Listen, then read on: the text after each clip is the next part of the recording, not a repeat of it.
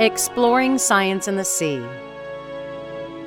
Lots of people pay good money for exfoliation treatments, removing their dead skin. But some humpback whales take care of their own treatments. They strip away dead skin and parasites by rolling in the sand on the sea floor.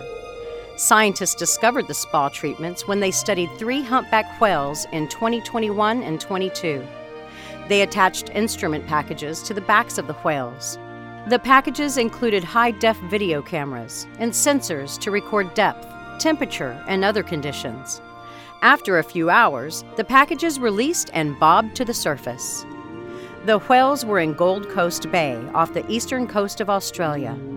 It's a place where humpbacks rest and socialize before and after their summer migration to Antarctica.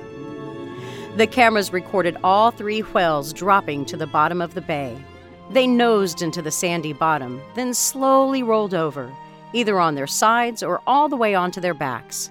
Each roll took half a minute or longer, with the whole treatment lasting up to five minutes. In addition, one video recorded a companion humpback also rolling in the sand, a possible competitor with the first whale for female attention. The researchers noted that the whales need to clean their skin to remove barnacles and other parasites, and to clear away infection causing bacteria. The humpbacks can do some of that at the surface, but not all. The sandy spa treatment may complete the job, making the whales fit and shiny before and after their long treks to the Antarctic.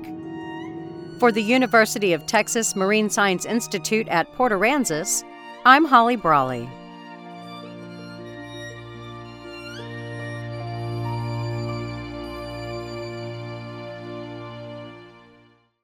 Science in the Sea is part of the Texas Podcast Network, the conversations changing the world.